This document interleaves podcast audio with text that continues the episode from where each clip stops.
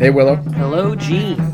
Welcome to another. It is time for another episode of Bookstabber, the glorious podcast that is about reading books, me not liking them, About loving books. Gene liking 'em. Loving books. It's about loving books. and we are in a bit of an upset on the year of sword and sorcery. I don't know. I, I think that this is close enough for me. It- there's no sword. Okay. There's very little sorcery.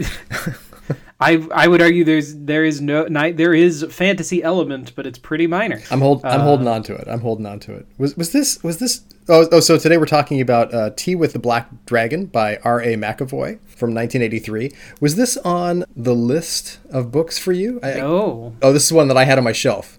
Yes, the the reason that we picked this book is because Gene wanted to read The Pastel City, uh, author of which I don't remember. Harrison, I think. and I started it. I was re- I was just not into it. I got like a chapter and I said, "No, I can't read this whole book. This is too long." And uh, you pulled out a just a bunch of as as Gene often does for me, which I think is very cool. It just puts a bunch of paperbacks on a on like his couch, takes a photo of them, and just tells me to pick one.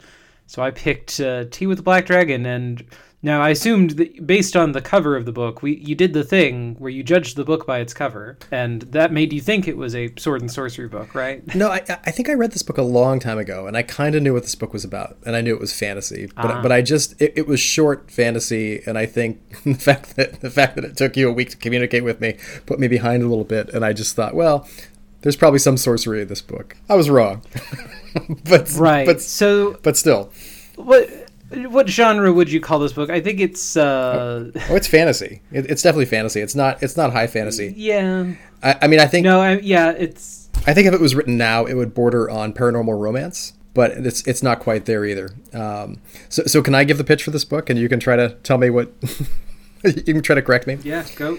Well, well, first we should say we're going to completely spoil this book in talking about it. So if you haven't read it, uh, I highly recommend you go read it. It's it's short enough and interesting enough. Uh, Willow will probably have a different opinion. The book is it's about a musician uh, in her fifties, Martha McNamara, a violinist, who her daughter Liz lives on the opposite coast in San Francisco, and calls her mom for help and Martha rushes because it's very unusual that her daughter would, would call for help. Martha doesn't know what's wrong, goes to find out what her daughter puts her up in this fancy hotel, and then her daughter does not answer her phone calls and it seems very, very hard to find her daughter. And at the fancy hotel, uh, Martha McNamara meets a man named Mayland Long, who says he is part Chinese. He's he seems to be some kind of scholar. He's he's a bit mysterious, and he talks about uh, famous figures in the past as if he met them personally, tells stories about them, um, as if he's been alive a long time. And the uh, I think it's the bartender who introduced them actually says this guy's a little crazy. Like if you get him drunk, he will tell you he used to be a, a giant black dragon with five fingers uh, on his, five five five fingers on his each of his clawed hands or whatever it is. And uh, she's kind of like, oh, that's kind of cool. And they kind of seem to be falling for each other and having these very like Taoist, like Zen conversations. These very these conversations that are very much riddles and weird and seem very full of meaning, um, but are a bit a bit weird for me. And then um, they're they're looking to try to find Liz, Martha's daughter, uh, and they're kind of on the track. And then Martha is kidnapped. Basically, she disappears, and I think that's a good place to leave it. And then the rest of it is kind of a detective story, trying to find her. Of, of Long, who is probably a, a dragon trying to find uh, Martha, who he's probably falling Yeah, for. I definitely, I definitely did not expect missing person uh, mystery, which is what the most of the book is. It really is. It, it, it was a very strange turn. I mean, uh, Mm-hmm. it it opens. I mean, it, it's it's very obviously like kind of drawing on uh, Eastern philosophy, right? Martha McNamara is like looking at the yeah. at the water. She talks about uh, studying the studying the subtlety of water. If you if you would know the way. Um, Here's the thing. I I enjoyed this book. did you? Oh my God! What? Yes. What? Oh, these are words I never thought to hear. Okay. I enjoyed this book. However, I would have a hard time recommending it because I do feel like it's just very Orientalist, you know, in nature. It's uh it, it's you know this book's written from is published in 83 and uh, i don't i don't think they would make this book today in the same way No, no, no. I mean, it, it's it's it's not. It, it feels a little clumsy. Yeah, th- there's a lot about that is clumsy, and there's this interesting angle that it's sort of self-aware that, like, you know, that the the culture that it, it came out of was full of, you know, David Carradine kung fu and and a lot of you know Asian exploitation. I, there's probably a better word for that. That that we that America had a had an affair with uh, Oriental mysticism for a while. That was you know easy to explain anything, whether it be superhero origin stories or you know something like this. Well, and it's yeah yeah. Well, well, well I, I I was reading it and I thought I thought like all all the stuff that's in this book is kind of buried in different uh, Ursula Le Guin stories and novels. Oh? Yeah, to some extent. There, there's a lot of, I think there's a lot of um, Eastern philosophy at the core of some of Le Guin's books, at least as far as I understand it, which is which is very surface level. And this is this is almost like, it's a little more like Shogun. Did you ever see the old James Clavell Yeah. Shogun miniseries? I mean, I never read the book, but Well, I'm curious because I don't see this book as actually having any Eastern philosophy in it, really. Like, you know, our, so Mayland Long is a really cool character, I think, Mm-hmm. um, even if he's a little bit of a stereotype, right? Or I don't know how much, I don't know how much percentage of a stereotype you can be, if not 100%. Well, I I think the descriptions of him are pretty stereotypical, and he's described as Oriental, which is is not a way we Right. would describe somebody now. Um, you know, But well, and it's one of these things that it's like it, it makes every part of it sort of makes sense in fantasy context. That it's like he's he's this Ubermensch because he is literally a dragon made manifest. well, he looks he you looks know, super it- it- weird. He looks he looks inhuman in a certain sense, right? Well, right, which is also a which is an othering factor that is not great. I'm, I'd be curious to know who the author. Like, I don't know anything about this author. I don't even know their gender. Uh, it's it, it's uh, uh, Roberta Ann MacAvoy, a woman who who has con- kind of gone away from writing and is now coming back into writing apparently after after uh, a, a period of illness, from what I read. And and this book this book was really well received. Like like when it was written, it was Yeah. it, it was nominated for the Nebula, the Hugo. Uh, the Locus Award for Best First Novel, uh, and and uh, MacAvoy won the John Campbell Award for Best New Writer, which I think has since been renamed because John Campbell was kind of a, a bastard. But Right. I mean, I think that when this book came out, it probably would have been hailed as being progressive, and I think that uh, the the times just have changed a lot, right? Well, and I- don't want to pick on the book for that, but I but I think like there's a lot of weird. I I, I, I, I mean I mean like like uh, Mayland Long is very wise. He has an amazing memory. He recognizes Martha McNamara or her name or something, and he he. He realizes he has an obscure 78 that she played the violin on that he thinks is marvelous, and she's very flattered by that. Right. Then he tells a story of, about Thomas Rhymer, which is is I think I think away from this. Like, oh, he knew Thomas Rhymer. All right, not not the not the ballad by Walter Scott, but the actual Thomas Rhymer. And he tells this story and says that he got the story from not from Rhymer himself, but from Rhymer's son. Like he tells the story. It's very interesting. Well, I just want to say that. So I think this book does two things that are things that I enjoy in genre fiction. That if you're if you're trying to win me over, these are these are things that you can get to win me over. So Oh. one of them is the fact that that this character is is a dragon who is like solving a mystery, right? Like that's cool. Yep. There's a lot of genres of things that I would not be interested in, but then as soon as you put a wizard in it, yeah, like that's why I like the, those uh, Harry Dresden books. Those are also extremely problematic. I, I am aware. Oh, do you like those? I'm, I'm very I'm very I'm I'm he- glad to hear that. Right, they're they're pulp mystery, but they have wizards in them, and so now they're cool. and so this is basically the same thing. It's just like, yeah, just throw in a dragon. He like he he could basically he almost never even does anything that a human couldn't accomplish, which is part of the point, right? That he, but he's sort of superhuman in he he's he's just above like he's you know Captain America capable, right? He's slightly superhuman. Yeah, yeah. It's it, it's a very strange. It, it he's a very strange uh, level of, of not quite human. There's that first part where he's getting to know Martha, and they're kind of they kind of start to look for Liz together. I love the description of what he used to look like as a dragon that he told the bartender, where he said he he, he was ten yards long and solid black with a head like a chrysanthemum. I love that. that that's a great description of a dragon. Oh, I've never seen a dragon like that, but it makes me conjure something up in my mind. Right. Like like like I love that. And and he just he sits there with untranslated Chinese poetry. He has this he has this uh, room full of books. I totally I totally relate here. This is great. He's he's like the character we have in uh, in Fiends of the Library every October, right? The the dragon librarian character. Um, that's fine. right, right. And, but he's also maybe dangerous. There was like a, a dead body found outside of his room with its neck snapped, and he's like, no, no, no, I had nothing to do with it. Like, Right. Well, this plays into fantasy tropes of dragons that I am a fan of. That that they're highly cultured. That you know they're collectors. They have a hoard, right? Sure. And so his his hoard happens to be records and statues and books of poetry. Like that's fun. Mm-hmm. You know, this is a I enjoy these tropes. So the second thing that this book does that is an easy way to win me over is that it's a it's essentially a Don Quixote story that you're supposed to even though I think we all buy in pretty early that that he probably is a huge black dragon who has been transformed into a man. Right. I think the author wants you to spend a lot of the book going, "Hmm, I don't know, is he just a weird guy or is he a dragon?" And you know i really like that. That's a that's a trope that i've always been really into the sort of existential protagonist who believes one thing that is contrary to reality, uh, and no, nobody can shake them of that belief, right? Right, right. But but I mean, like like he's he's hardly hiding the fact that he's a dragon, right? you know, if he was like a vampire, he'd be well, he'd be the worst vampire, just hiding in plain sight. Yes, I'm a vampire. Well, but at the same time, we we have good reason to believe that he's a dragon. Part of it is because we get some story from his perspective, right? That that we we get uh, a little little bit into his inner monologue that sure sounds like something a dragon would say. But he like you know, the author does a fairly good job of he doesn't do anything that is extremely impossible. He never breathes fire. He never mm. yeah, like yeah. I agree. I agree. I, I, I, I agree. And he never goes, "Hey, I'm a dragon." He never has that whole monologue about who he is and what he is, which I like. Like that would be way too explained, right? right? I mean, there's essentially this story that runs throughout that he was sent here from uh, Pei, I think, um, to meet his master, right? He mentions it very at the very beginning, and it's finally expanded upon at the very end of the book right? That he's been sent to meet his master. We don't know why, and we don't know who told right. him that. And he also he's also thinking like it's it's also very clear that Martha is probably that master because he says that he can he kind of tries to describe her and he, he says there's like and the air the air around her is like charged with reality and it feels like like the sun or the wind on his face when he looks at her. And right. but he describes that as the Tao. He says that is the like I like it was the Tao. It's like that, that's very that, right. that feels very clumsy to me. Which feels in It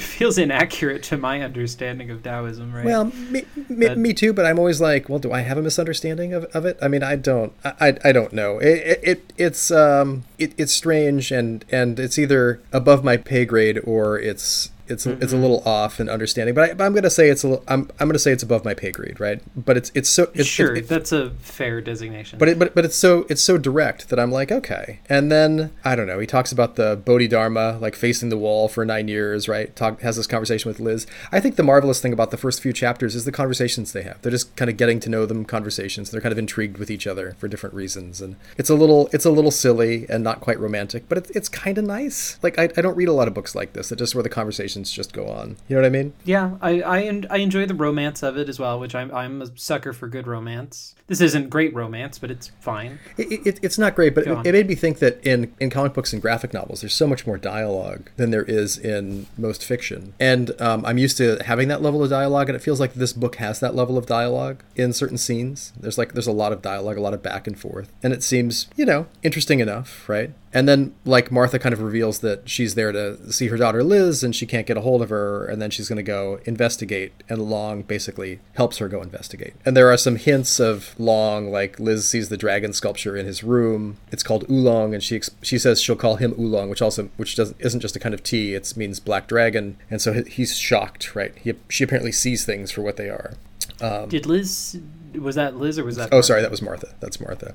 Yeah. And then they go to Stanford. They go to FSS, which is where uh, Liz worked. And they then then uh, Long takes them to a place called Friendly Computers to meet this guy named Fred because he knows that he Fred yeah. Fred writes about computers and was probably in class with Liz at uh, Stanford. I do love how entrenched in that in that time period this book is. Oh my that, god! Like, oh, the, the word processor stuff. Oh my god! I can just I you know reading these I could just picture those giant clunky computers. Like like this movie. To uh, I'm sorry. This uh, this book was very cinematic because I felt like I was watching an old made for TV movie. Like it's super awkward. The early '80s is an awkward time. Yeah. Oh, but I love that about. I love that time I think we should do more with it. Well, I lived I lived through that, right? And so I I mean I remember these mm-hmm. clunky old computers and these word processors, these command line word processors that had no real graphic interface and that you had to, you know, like mm-hmm. like it, it was bananas, but so so strange to see in this, and and this is obviously advanced tech.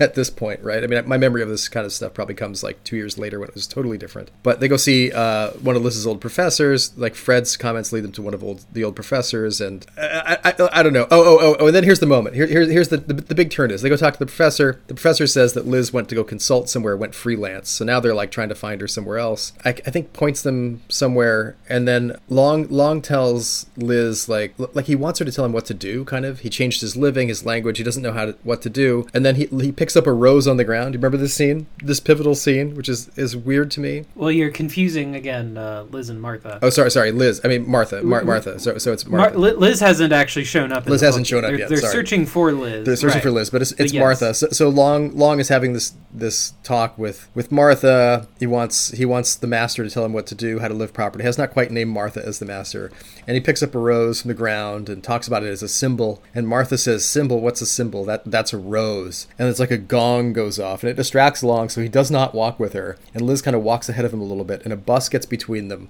And when the bus moves, she's gone. Or sorry, Martha Martha gets Martha walks away, and then when the bus moves between them, when it pulls away, Martha's gone. She's disappeared. She's disappeared. She's she's been kidnapped actually, which becomes pretty pretty plain pretty quickly. Right. And now it's a detective novel for like that, that's like that's like Yeah. that's like four chapters, and then it's a it's a detective novel with with uh, Long trying to find Martha and finding Liz in between there. It's very strange. We had set out to find Liz Nakamura, then and and we find her shortly after the disappearance of Martha, and then the whole book is about getting Martha back. Uh, Right, because Liz very quickly says, "Oh, she lied. Oh, he lied. Like my mom's not being held." right to Long. I feel like the detective part of this novel, like, you know, it's fine.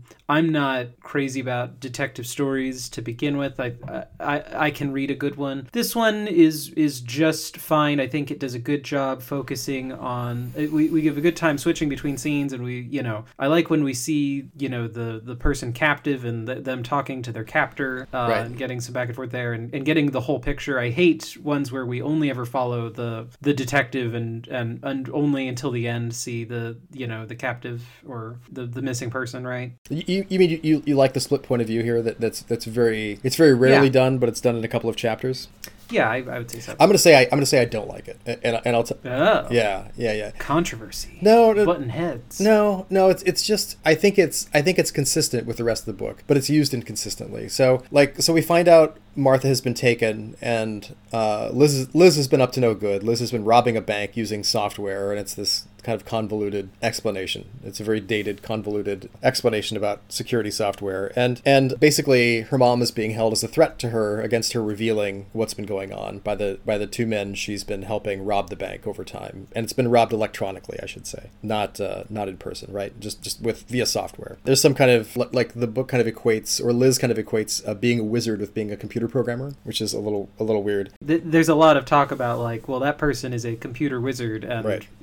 You know, because Mayland Long is a dragon, is wizards, oh, but nobody would want to be a wizard. They're all charlatans. Well, and, and Long, Long's whole thing is language, and computers are just another language, and so it, I, I like that take. I like the take. I like the idea that Long has computer language books in his collection, and that Long can can can speak about computer language. Um, so there's two people. Uh, there's uh, Rasmussen, who Rasmussen, and this thug named Threve, who Liz was robbing the the bank with, and and things have gotten ugly, and they've kidnapped her mom, and um, basically, if Liz has to bring this letter she wrote and had printed on a very specific computer at, at work where she worked with Rasmussen, she has to bring this letter that she has threatened to release and reveal the whole plot and what's been happening. Uh, she has to bring it to Rasmussen, or they will kill her mom, or Threve will kill her mom. Um, but it's like the next day, and so there's very little time, and um, she can't accompany Long. And now it's kind of like a, a, a one night thing. Long has to either produce another letter for Liz to take so that they still have the original as backup, or Long has to find Martha McNamara and free her. So, so no harm can come to her, right? Um, Yep, I would say that's a, a good summary of events. But even though there's violence, it wasn't particularly heart heart pounding violence for me. I mean, Long kind of breaks into a few places and jumps a ten foot wall and does some other things that are slightly impossible for a man of his age. Right, he spends a, a, a decent portion of the book having been shot in the arm and just kind of dealing with it. By, by a 22 caliber rifle, which y- you wouldn't think would affect a dragon, but apparently he is. Well, but that's just it. Is that he is he was once a dragon, but he is mortal now. Apparently, Y- You know, and it gets explained at the end. M- mortal with some great uh, grip strength and like like a, a, a good a good vertical leap. You can take the scales and wings out of a dragon, but you can't take dragon out of a grip string. I don't know.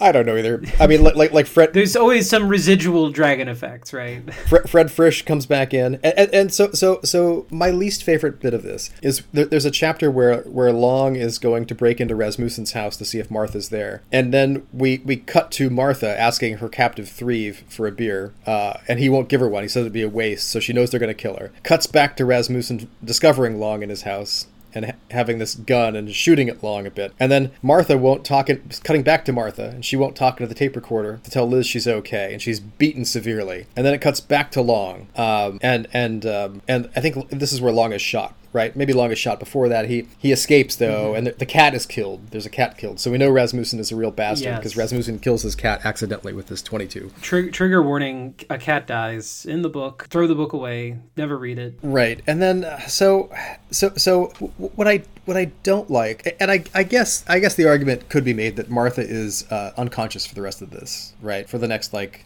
Mm-hmm. for the rest of the evening from the from the beating, or mm-hmm. she's dead. It implies it implies she's probably dead, and and Long is told as much later on when he finally catches up. Right. to The bad guys. The bad guys want Long to believe that that Martha is dead. They keep saying it over and over. Right, but not not for not for a bit because he doesn't really find them. Right, like Long goes back to Fred Frisch, and Fred Frisch patches him up and says, "Oh, maybe Long is like an alien, right?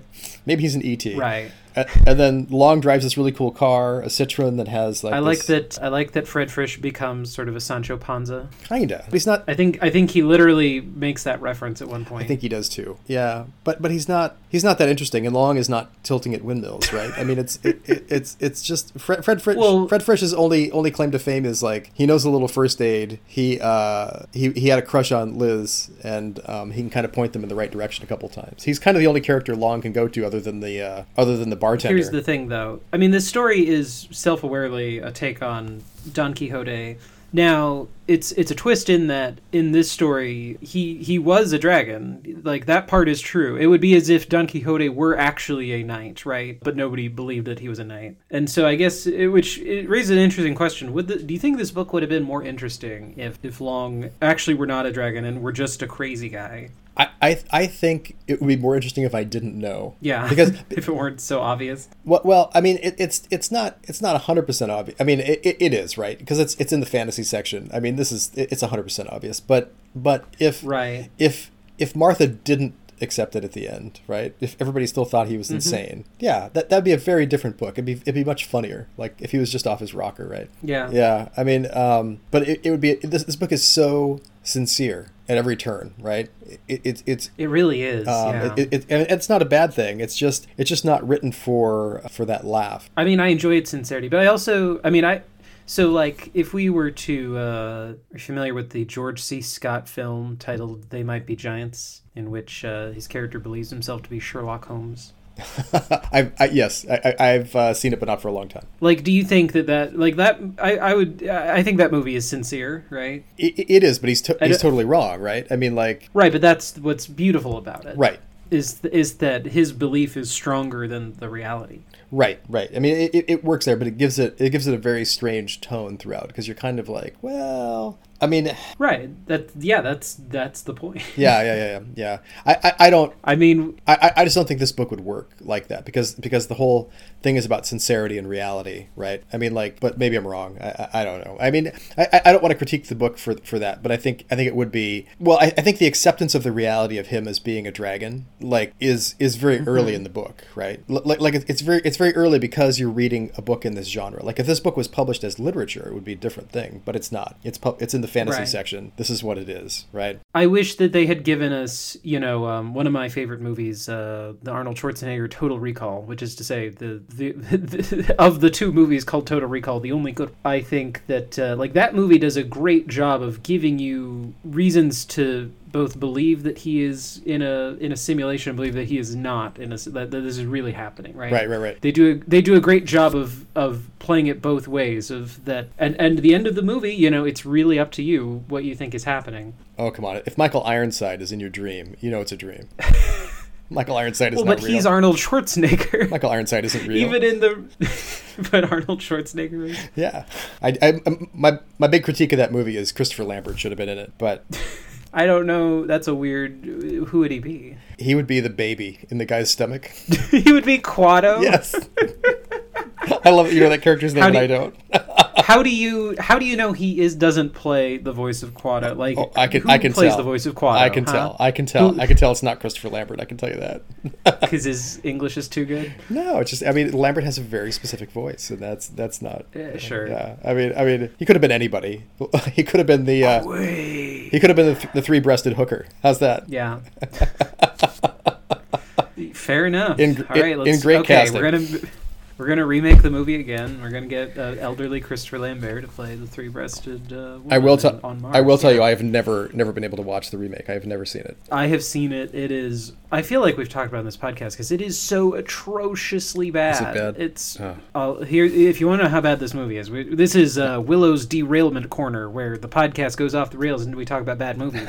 Uh, in the Colin Farrell version of Total Recall, uh, they don't go to Mars. Mars is never on the table. What? Because so it takes place. The whole movie takes place on Earth, and the idea is that Earth uh, had a bunch of pollution and nuclear war. Uh, most of Earth is uninhabitable. Like over ninety percent of it is uninhabitable. The only places that anyone can live anymore, get this, is England and Australia. Oh, okay. And not only are those the only places they can live, but get this everybody, if I remember correctly, everybody lives in England, but everyone commutes to Australia for every day to work. Every day. And so there's a massive tunnel that goes to, from England to Australia that goes through the center of the Oh earth my god. and the only reason this is there is because because they set this up at the beginning. They show and like it takes like I don't know twenty minutes to go through the tunnel. Like it it it's you know every part of this is stupid. But they goes and and so once you go through the center of the Earth, gravity flips, and so now you're on the other side. So this is the only reason they did this is so they could have a fight scene where they're in the big stupid tunnel and where Colin Farrell takes advantage of the gravity flip and all of the mooks he's fighting don't. Even though th- the world is ruined and this is all that exists and everyone has been on this tunnel, the the tunnel that all of humanity requires. It's one of the dumbest things ever. Wow, it, sounds uh, it sounds really bad. I'm never gonna watch that. Okay, I like that. I, I like I like I like I like Willow shitting on old movies that I haven't seen. So uh, back to this. So so uh, Long has been shot. He has to he has to get either a letter or um, a letter a letter typed on this machine, which is in Rasmussen's company, or he has to find Martha. Fred patches him up. They go they they so first they sneak into Rasmussen's office to get this letter. And, and remember what's on the wall? How do we know Rasmussen's a bad guy? Not only has he shot and killed his cat, but what what comic strips does he like? Garfield. Garfield. That's correct. Doesn't he leave at some point in the book? I think it's one of these. He's like around a corner or something. You can see like the gun clutched him, and he's like, "I'm sorry I had to kill my cat, but I'm not gonna be sorry I killed you." Like yes. Yes. some awful villain line to that effect. Well, I, I, I found I found the Garfield reference so strange because there are there are like no other things. I mean, the computer technology all dates this, but there's there's no other mention of any pop culture anything in this book except for Uh. Hagar, Hagar the Horrible, and Garfield. It's very strange. It kind of comes out of nowhere. You know, that that is something from my childhood as a child of the 90s that I miss so much is going to my parents' workplace and see, seeing comic strips on everyone's office doors. Right. That was just a thing that everyone did that was like an acceptable way to make, you know, your workplace like slightly more fun mm-hmm. to we live in stupid times. Well, so, so librarians still do this. Librarians still uh, print out and post Oh, yeah. comic strips. Yeah. So, so, so my favorite thing uh, was always I would go to libraries where people didn't know what I secretly did, and uh, I would see my comics up on their walls, and I'd be like, I'd be like, oh, that's nice. You know. Do you think there's do you think there's some of my uh, library comics on people's walls right now? I do. I do, in fact. Yes. But I, I don't get to go into the back room to see anymore. if I ever see one, I will. I will take a picture for you. How's that? If you if you're listening to this podcast and you've printed out uh, some library comics, uh, write in. Tell me about that. Actually- I need I need positive reinforcement. Take a photo and send it in. Let's see. uh, if you tell me, that's enough. You don't have to send the pho- photos. Are nice too. Uh, let's see. So Long knows that if it, like when this is all over, they're going to kill Martha anyway, so he has to free her. Uh, he goes back to Liz's apartment, I think, and uh, Rasmussen has her at gunpoint. And that's when Rasmussen says Martha's dead, uh, that Threave lost his temper, beat her to death, choked her out. Um, and th- and he says, "You made me kill Blanco, the white cat." Uh, and he throws, he he hits Long, puts him and uh, Liz in the trunk of his car, and drives very quickly to the boat where he's going to take them part of the way during their, they're making their escape. He and Threave with their money, and uh, they're going to push them overboard somewhere in there. Can I also say I really hate the name Threave. Threave is terrible. It's it's it's a terrible name. It uh, like every time they call him Threave, I think like this person must be like a he can't be human, right? He's got to be some sort of monster man. Sounds like a wizard. Sounds like an evil wizard. It's good. It's a good. It's an okay name. Well, sure. If if he were a lizard folk, uh, the fact that he it, in a book where there's a there is a character who is a transmogrified dragon, and the and a normal human is named Threave. I mean, maybe that's part of the the symbolism, right? Is that actually the the humans are more monstrous than the dragon. Ooh. But I don't think I don't think that's actually the intent here. Very deep. That is a rose. I mean that might, that that could actually be the intent overall, but it's not the intent behind the name Threave. I'm sure. Correct. Yeah, I think so. I, I think you're. I think there is. Maybe there's intent, but it's it's like many things in an edit. It's kind of lost, right? Mm-hmm. So uh, let's see. Liz, Liz, who's very attractive, and Long are in the trunk together.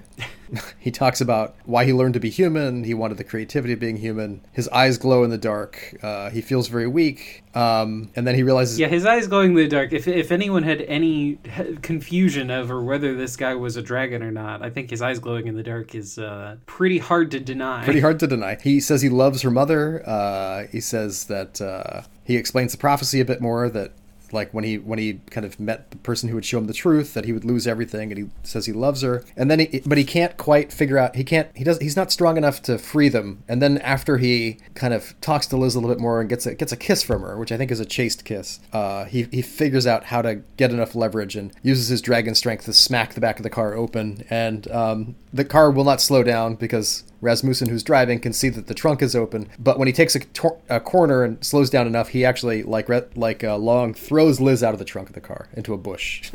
and then there's just a lot of detective work here. I mean, like he does have the letter.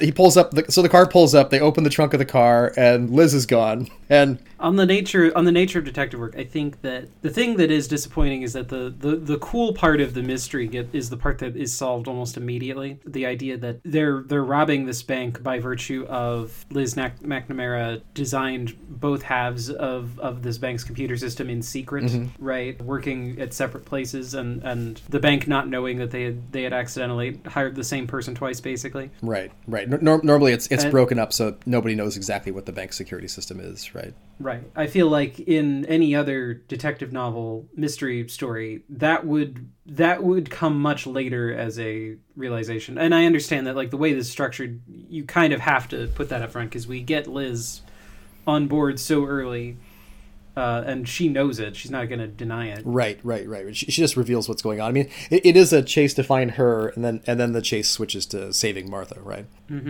And it's it's it's fine. But I think I think the best moment is when uh, they pull him from the car and like somebody somebody had called three of a murder, murderous thug at some point, and there's a reference to that, and then Long says, "I've come to make sure it's true," like kind of kind of de- very debonair, and then they just knock him out. Yeah. And then they, they knock him out, but not not before revealing that Martha might still be alive on the boat, and then they throw him on the boat and, yeah. next to Martha, and she is alive, woohoo! And they have this nice little conversation where they seem to forget exactly where they are until they profess their love, and then uh, Long kind of comes back to his senses, snaps the wires holding them, is no longer weak and in pain, although his arm still doesn't work from having been shot. And Reeve comes in, and Long just basically grabs him and snaps his neck. And I think it, it's described like flicking a cigarette lighter, just very minimal, right? Um, which is exactly like the body outside of his room. So I'm pretty sure Long killed that guy too. Maybe he came for his treasure. Who knows? And then he just kind of stares Rasmussen down, and then everything's okay. Oh, there, there was one more uh, weird reference that I forgot, where Liz is in the police station trying to report what happened because she was thrown into the bush. She's got like a leaf in her hair. Right. And and, yeah. and and the cop is looking at her, trying to decide if she looks like Marlene Dietrich or Greta Garbo. Remember that? Yeah, I well, right. They they ref- say early on in the book that Long looks at her. It's like that's probably the most beautiful woman I've ever seen, and yeah, everyone is really really everyone has the hots for Liz McNamara. There's a and this is true of a lot of romance fiction, but there's definitely and and if if one of your characters is a transmogrified dragon, that is also followed. But like, there's a lot of wish fulfillment. I feel like in this book of a kind that, that at least that's for the audience that this is written for because like you know so liz who is insanely beautiful and the best computer programmers ever live ends up with uh, fred or at least that uh, that's Maybe. sort of the implication right? Right. that, that they're going to get together and, and fred by comparison is uh, uh, you know he's like an extremely nice slob right? He's I, I, think- I feel bad saying that. The, the, the book makes him out to be like they describe him as being overweight and he's he's a type. Like he would be played by um, john candy in the film right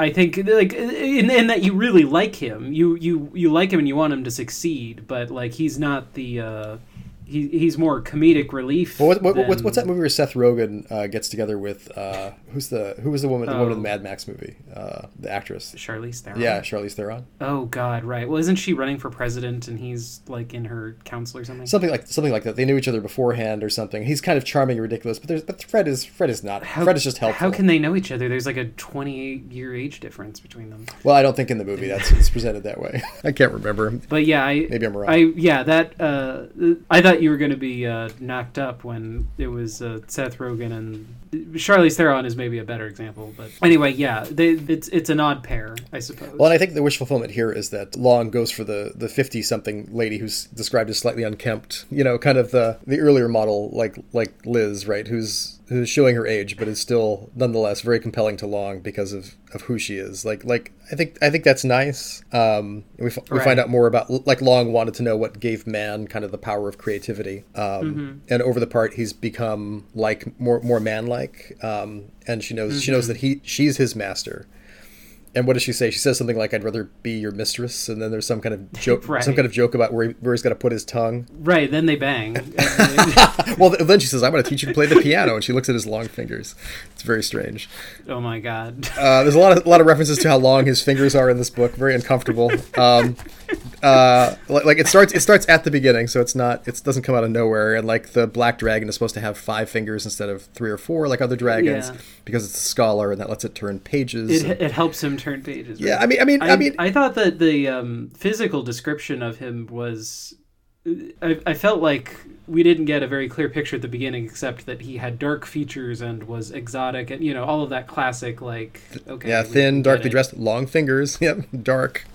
Like he's from the West Indies, know. maybe. He's got a British accent for some reason. I think I think I have a tendency to you know when when you read books do you do you like picture you know either people you know in real life or like movie stars for the the roles like how do you how do you picture characters in books do you construct a wholly new person Uh, you know, it really, it really depends. For for him, I, I, I have somebody with an extremely like long face because his his nose is described as Uh-huh. being very like kind of too big, and there was something about like how how just how long his features were, and like his eyes look kind of like he might have some Chinese heritage. mm-hmm. Uh, it, it, it's very odd. Like he looks he looks kind of like like not quite human to me though, but but kind of like I think they would build the character of him on the guy who played Lo Pan in uh, in uh, Big Trouble in Little China. What's that guy's name? He was just in Sure. he was just in Everything Everywhere at All at Once. He's like ninety some years old. He's an actor. yeah his name is on the tip of my tongue um, James Hong James Hong. Yeah, exactly. I th- yeah, I think Yeah. I think James Hong would have to play uh, Mayland Long, um, and, and the woman could be uh, almost any librarian I know.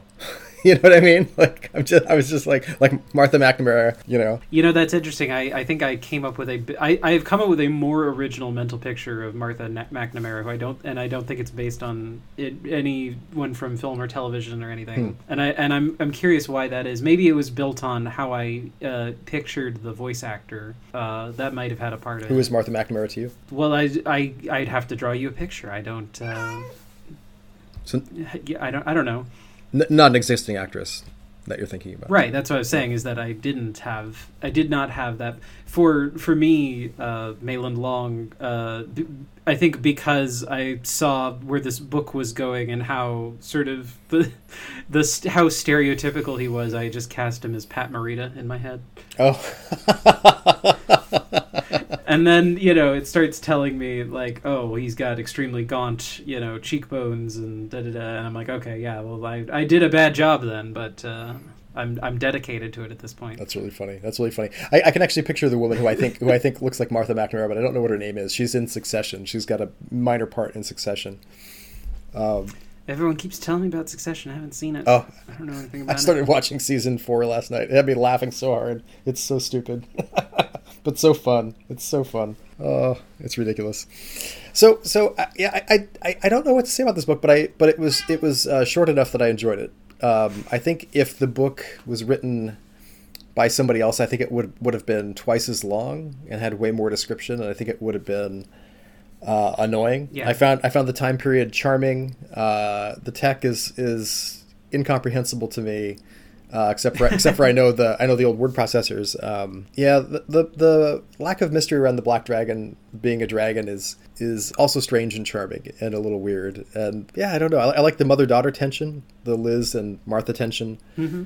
Uh, like like like Martha was not quite a great mom and was not quite was kind of too much of a mom for Liz too. Liz values independence more and thinks there's one reference that she may have she thought maybe she should have had an abortion or pursued her career more that Martha should have. Uh, that that it wasn't Yeah. right that she gave up her life to raise Liz. Uh, I don't remember anything about uh, Liz's dad being in here. Um, there might have been a mention. I, I, I just There was a minor mention, yeah. I, I, I just overall just really like this book. It, it's it's um I'm I'm Uh, well I, I I- think if somebody was like adapting it for another media, it would Mhm. it would like all the violence and the kind of chase aspect of it, the mystery aspect would be ramped up a bit. But but I I agree with you in that it's nice that it's just kind of logically played out. And the only real coincidence is the way Long finds Liz. Which I think is forgivable because it happens early enough in the book. It happens, I think, Yeah. chapter five. So it's it's it's very early. I think I think uh, I read somewhere that mysteries can be kind of satisfying if if there's a coincidence early that helps the plot along, but not if there's a coincidence later. Like like long Sure, long then follows this trail, and so